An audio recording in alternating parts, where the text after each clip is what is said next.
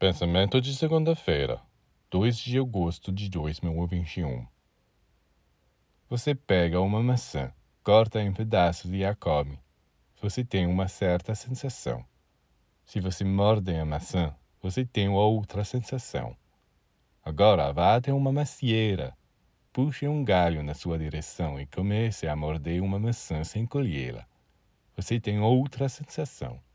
Você sente que esta maçã está viva e experimenta um bem-estar, um sabor requintado, uma alegria que a própria árvore lhe comunica porque está ligada à terra e tira das forças da terra que você atrai para si mesmo.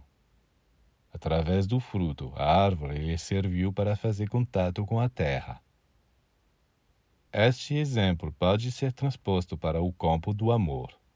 Suponha que um homem ou mulher tenha cortado a ligação com o céu. Ele ou ela é como um fruto separado da árvore. Já perdeu algumas de suas energias, seu magnetismo. Então, o que você saboreará naquele momento?